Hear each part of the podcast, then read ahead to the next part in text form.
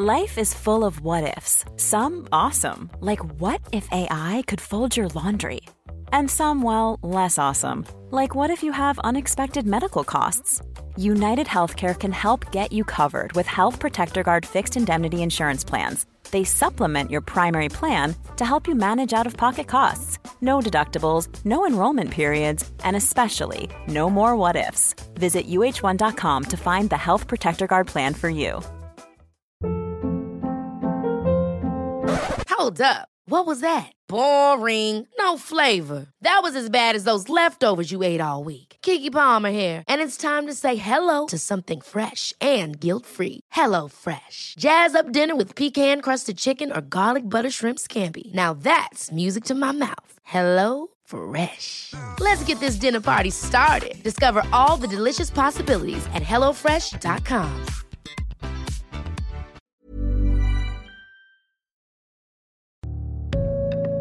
Hi everyone, Sorcha here. This week on In the News, we're taking a short break and revisiting some of our favourite episodes from the past few months. Today, we bring you the story of Amazon's dark side and what it will mean for Ireland when their giant fulfilment centre opens here next year. Amazon and its founder Jeff Bezos, the world's richest man, are almost always in the news these days.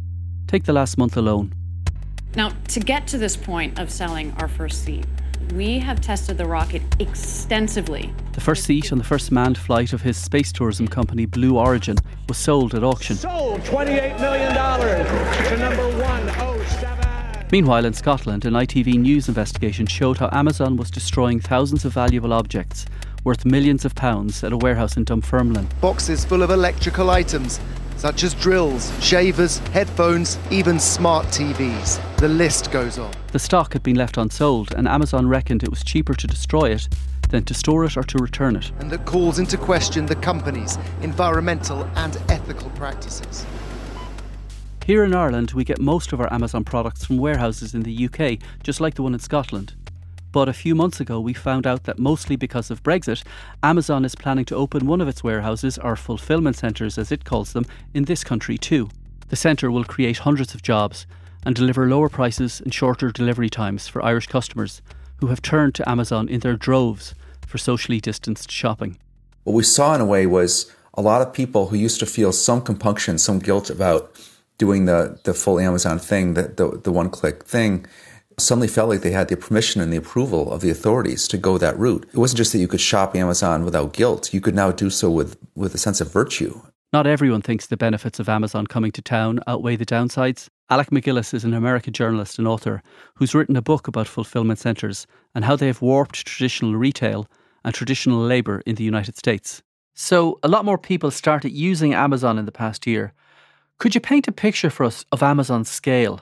Just how big is Amazon today?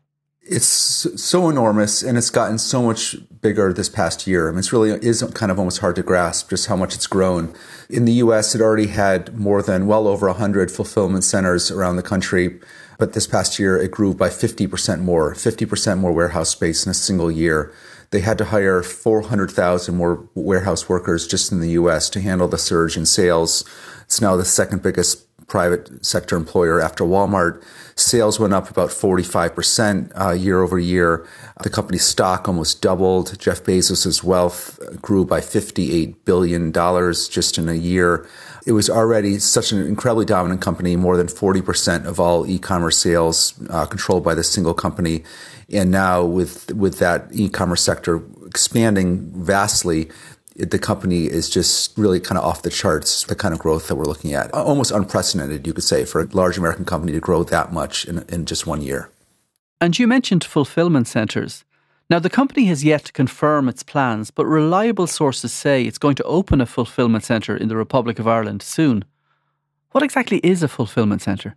A fulfillment centre is their word for these giant warehouses where our orders are fulfilled. Welcome to an Amazon Robotics sortable fulfillment center where robots work alongside our amazing employees. Let's go inside. When we, we make that one click, our one click order, the order will go through to the warehouse. You have a couple thousand people working at the warehouses where just uh, tens of thousands of items are sitting there. so many items, everything in the world, everything we want in the world, just waiting for us to, to, to select them. Amazon's forecasting engine is used for over 400 million products daily. You have all these conveyor belts just zooming around and robots, there's lots of robots in the warehouses now. Robots zoom around with tall stacks of shelves and bring a stack of shelves to a picker who's waiting to select the item, the desired item from a shelf on the stack of shelves. Our employees are the heart and soul of our operation.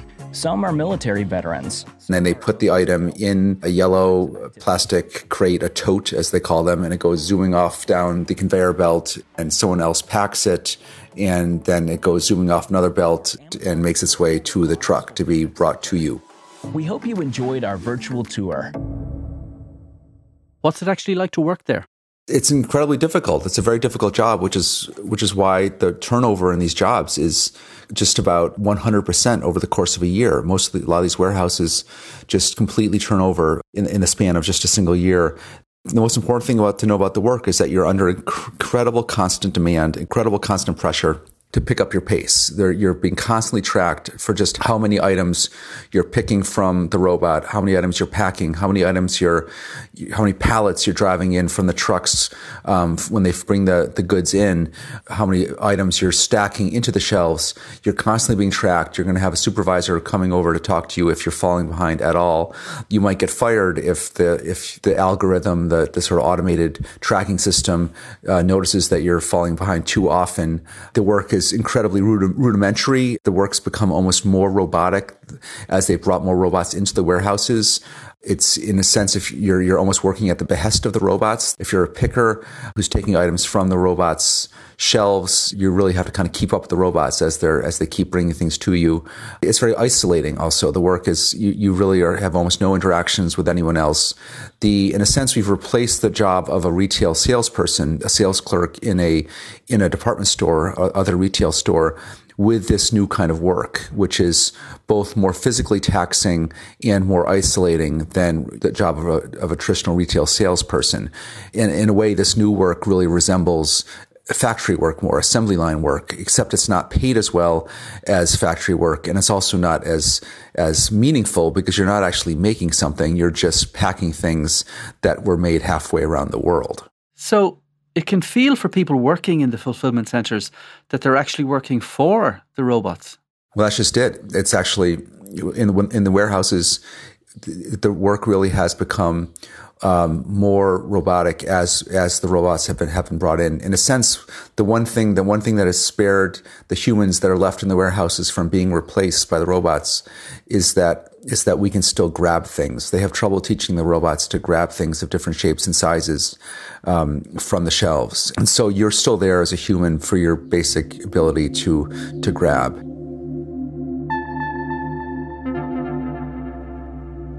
The company has taken on 400,000 more people in the last year alone. Normally, that would be a good news story a large company setting up warehouses and creating massive amounts of employment. Well, the first important thing to keep in mind when we talk about all these quote new jobs is that they're not being created in a vacuum. There's a context to that, to that, which is the utter wipeout of of jobs in brick and mortar retail the job of the retail salesperson has been the most, um, the hardest hit of any in, in, the in the country in recent years. Way more even than the newspaper reporter or the coal miner. The retail salesperson has just been crushed, and and so that's what it's replacing. And then in, in the you know broader scheme of things, it's it is replacing also all these manufacturing jobs that have also been lost in recent decades. So this has become, in a sense, this warehouse job has become the new mass employment option for people without a college degree, without specialized training. If you used to go work at the shopping mall or work down at the steel mill, if you just needed a job, now you go to the warehouse, you go to Amazon. So the work is both more physically taxing and isolating than the job of the retail salesperson. And it's also less well paid and less purposeful and, and likely more isolated than the work of the of the factory workers. So even even today, even after all the decline in in manufacturing jobs in the U.S., a manufacturing uh, assembly line worker still makes on average about thirty bucks an hour, and and Amazon starts you at, at only half that. I tell the story of this sort of transformation of work in this inc- really remarkable place called Sparrows Point outside Baltimore, which has gone from being home to the largest steel mill in the entire world in the late 1950s to now on the very same piece of land, very same peninsula.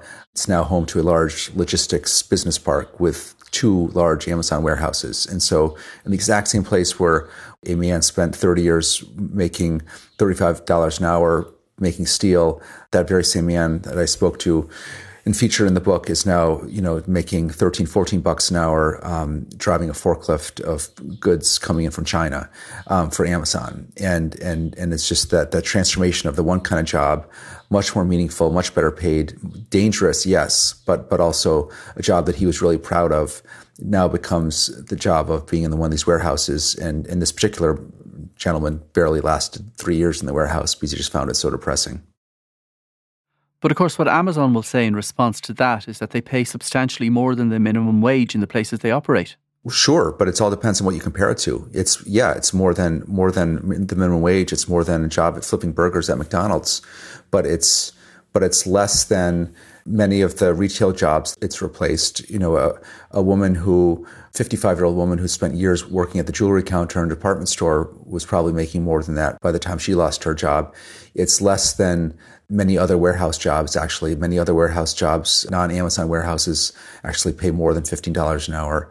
And it's also much less than the sort of manufacturing work that it that has come to resemble in its assembly line kind of nature. And it's certainly much less than what's happening at the top of the company while as it's going through this boom, as as its CEO is making $58 billion more in, in personal wealth over the course of a single year. The company did add a couple dollars um, in a bump, sort of a pandemic um, uh, hazard pay kind of bump early in the pandemic to up to $17 an hour. And then they took that away just two months later. And we've seen a trend. Over the last 20 years, Walmart opened giant superstores outside of towns across America. They just hoovered up all the money that was once spent locally. Main streets started dying. Is this the second wave? The wave that will completely crush traditional retail in the United States? That's a very good way of thinking about it. That that you already had just this terrible devastation of, of sort of Main Street, downtown America by the Walmart behemoth on the edge of town.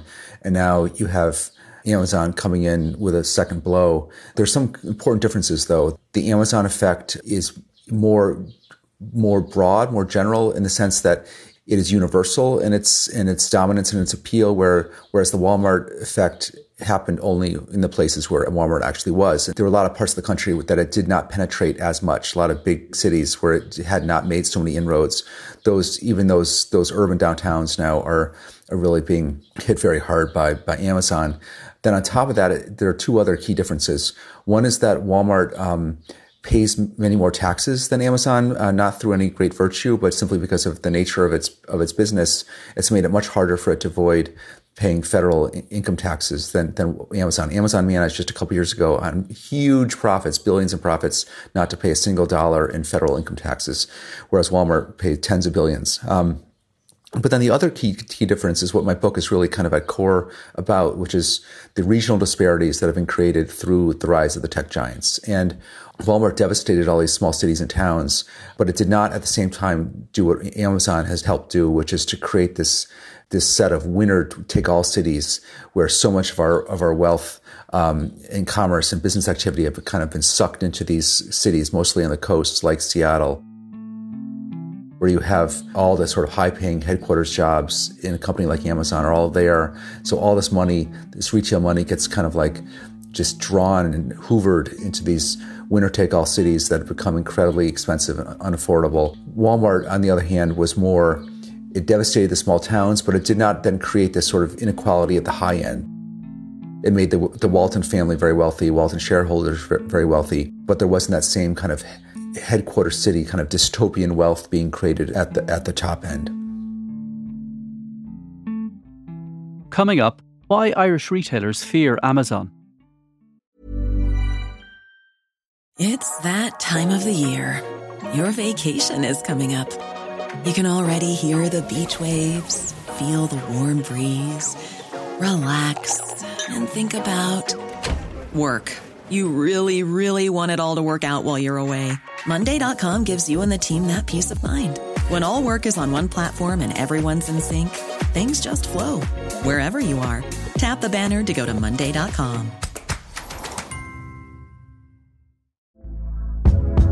Hey there, it's Michelle Norris. I'm host of a podcast called Your Mama's Kitchen. When I travel, I'm usually looking for a way to find a taste of home when I'm not at home. And one of the things I love to do when I am at home is entertain. And Airbnb allows me to do that. When I was in California recently, I rented a house that had a great kitchen. And when we were sitting around the table, we're all thinking, we're in someone else's house. Someone could be in all of our homes as well.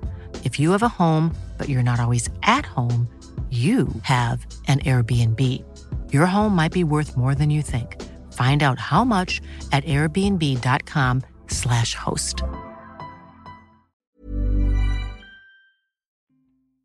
For Irish retailers, things have changed fast in the last few decades. First, with the shift from town centres to shopping centres, and then with the move to online sales. A lot of Irish retailers already use Amazon as a platform to sell their own goods, with Amazon taking a cut from each sale. One such retailer is Kenny's Bookshop in Galway, which is run by Tomas Kenny.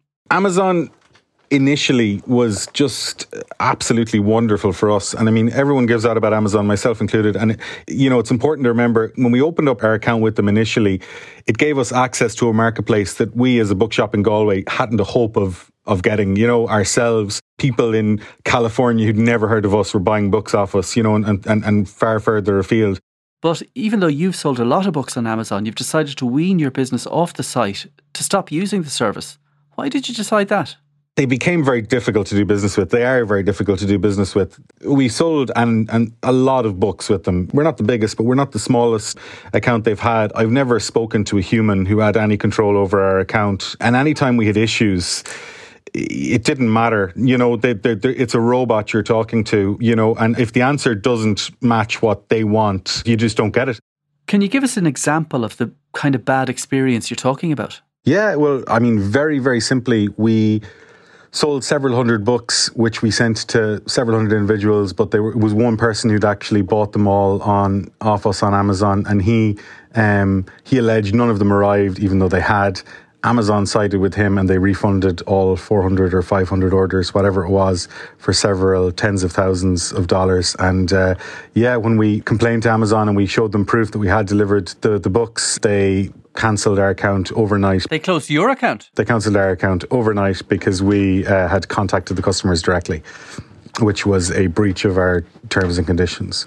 They cancelled our Amazon.com account. We still had other Amazon accounts live, but yeah, that was the that was it in a nutshell. And that's just one of a number of kind of, I suppose, similar-ish experiences we've had over the years. We had no control whatsoever over that business. You know, everything was in in Amazon's hands, and quite frequently they would just pull the rug like they did there under our feet. And you'd go go home on a Thursday thinking everything was okay, and you'd come in on a Friday, and all of a sudden the company was in trouble because of something they'd done overnight. So we decided, as big a part of our business as they were and as important as they were, it wasn't sustainable in the long term because we couldn't trust them and because, like I say, I had nobody to talk to. So ultimately, we just made the decision to start weaning ourselves off them. And we've been doing that slowly over the past three years. I know you've been hesitant to speak out against Amazon before now. Why is that? People are scared of them, to be honest. You know, they wield such enormous power in the industry. They're the most important customer for all of the book publishers. So, you know, they kind of almost have to go to their, you know, sing to their tune. We sell on them. So they're one of the most important people for our business.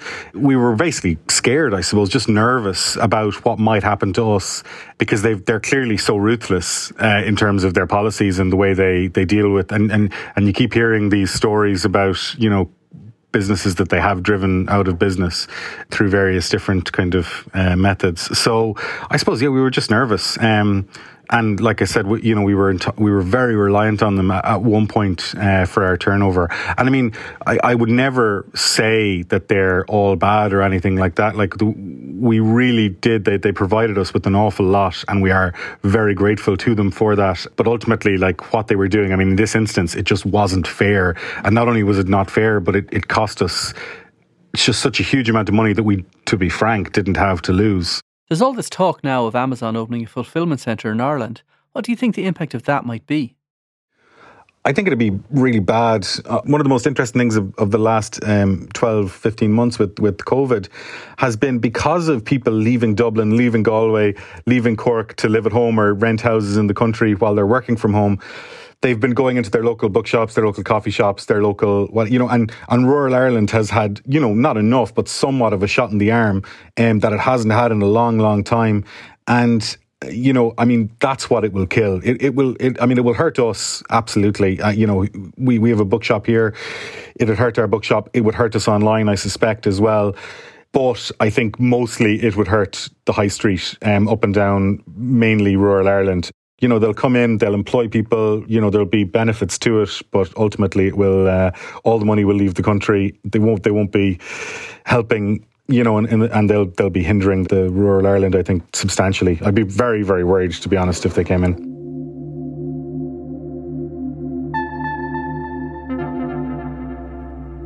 Alec MacGillis, your book is about the impact of Amazon and their fulfillment centres on America, which is a vast country. Ireland is a small market. What impact do you think the fulfillment centre could have on this country and on the retail landscape here? if this one center leads to several more, which very well could, because they, they tend to just grow very fast once they've arrived somewhere, it, it could have a huge effect. I mean, you're going to see much faster delivery times than you've than you had have until now, which makes them a more appealing option for many Irish consumers, which in turn could rapidly lead to you know major impact on local business. You could just very short order of time start to see effects like the ones I described in America in fulfillment. It sounds like an impossible challenge for Irish shops. What can they do to fight back against a company like Amazon? I mean, they can't compete on price, they can't compete on convenience. What can they do? As far as what can be done or how businesses can fight back, yes, there are a couple different levels of resistance. One is what's about to happen now in Washington, which is a really big debate about antitrust and monopoly in America. And there's a big push underway to try to, to rein in the giants, both Amazon and, and Facebook and Google and some of the others. And so that's why that fight matters so much because that's the, that's the biggest kind of structural way for us to take this on. Businesses themselves are some, it's interesting, some of them now are finding a way to, to fight back more than half the sales now on Amazon's website in the US are third party sales, businesses that are selling through the website um, because they feel like they have to be there. That's where all the shoppers are. And they give up a massive cut of their sales to Amazon. But there's now another option that has arisen. You know, this company called Shopify. It's a Canadian company that has basically made it possible, helped companies, small businesses sell directly, e-commerce sales directly on their own websites. Um, there's no Shopify.com. It's a, you sell through your own, you know, Joe's Candles and Shopify is, you know, making it easier for businesses to do that. So they, have become an interesting rival for Amazon. But then I think the third thing that businesses can do is still, I believe, appeal to the consumer. And I do believe that, you know, for all this talk of, of the structural forces and all that, changes in, in technology and that, that we as a consumer do still have agency and we do still have a choice. And, and much will depend on how much we're willing to kind of move out of this full one click mentality that we adopted this past year and somehow return to to our to the physical options around us in our own communities. Isn't there a dissonance here? I mean, we feel uncomfortable when you describe the working conditions in Amazon's warehouses. We might not like how Amazon does business, but we still want our stuff fast, we want it at one click, and we want it cheap. So, are we complicit in making the working conditions of Amazon staff worse because we want things cheaper and faster? Oh, absolutely.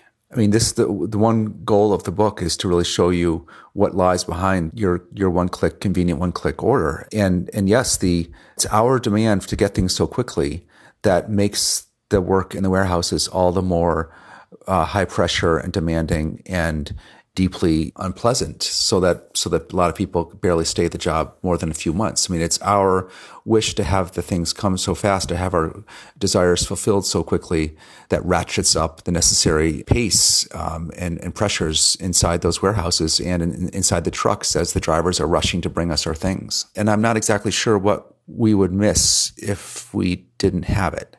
I can certainly see that that for someone living out, you know, in, in some out in seclusion, or someone um, who's homebound for some reason, why an Amazon would be very very useful. Um, but I think for the great mass of us, I'm not so entirely sure what the great social good that it has brought us. Where do we go next? How big can Amazon get? They can get so much bigger. there's so much commerce that's that um, that still is remains largely physical, and that they can still that that they can still seek to to shift online and to dominate. And then and that's not to mention all the other realms of the economy that they're that they've come, uh, you know, moving into from the cloud, um, where they're hugely profitable and dominant, to to healthcare, to um, you know, gosh, maybe, maybe even education. I mean, there's just there's really no. Jeff Bezos's whole theory is that that you you need to always be growing and growing fast. That, that if you're not growing fast, that you're at, at risk of stasis and collapse. And so they are not going to stop growing ever more dominant unless we, you know, the society does something to, to, to, to, to slow them down. Thanks for talking to us today.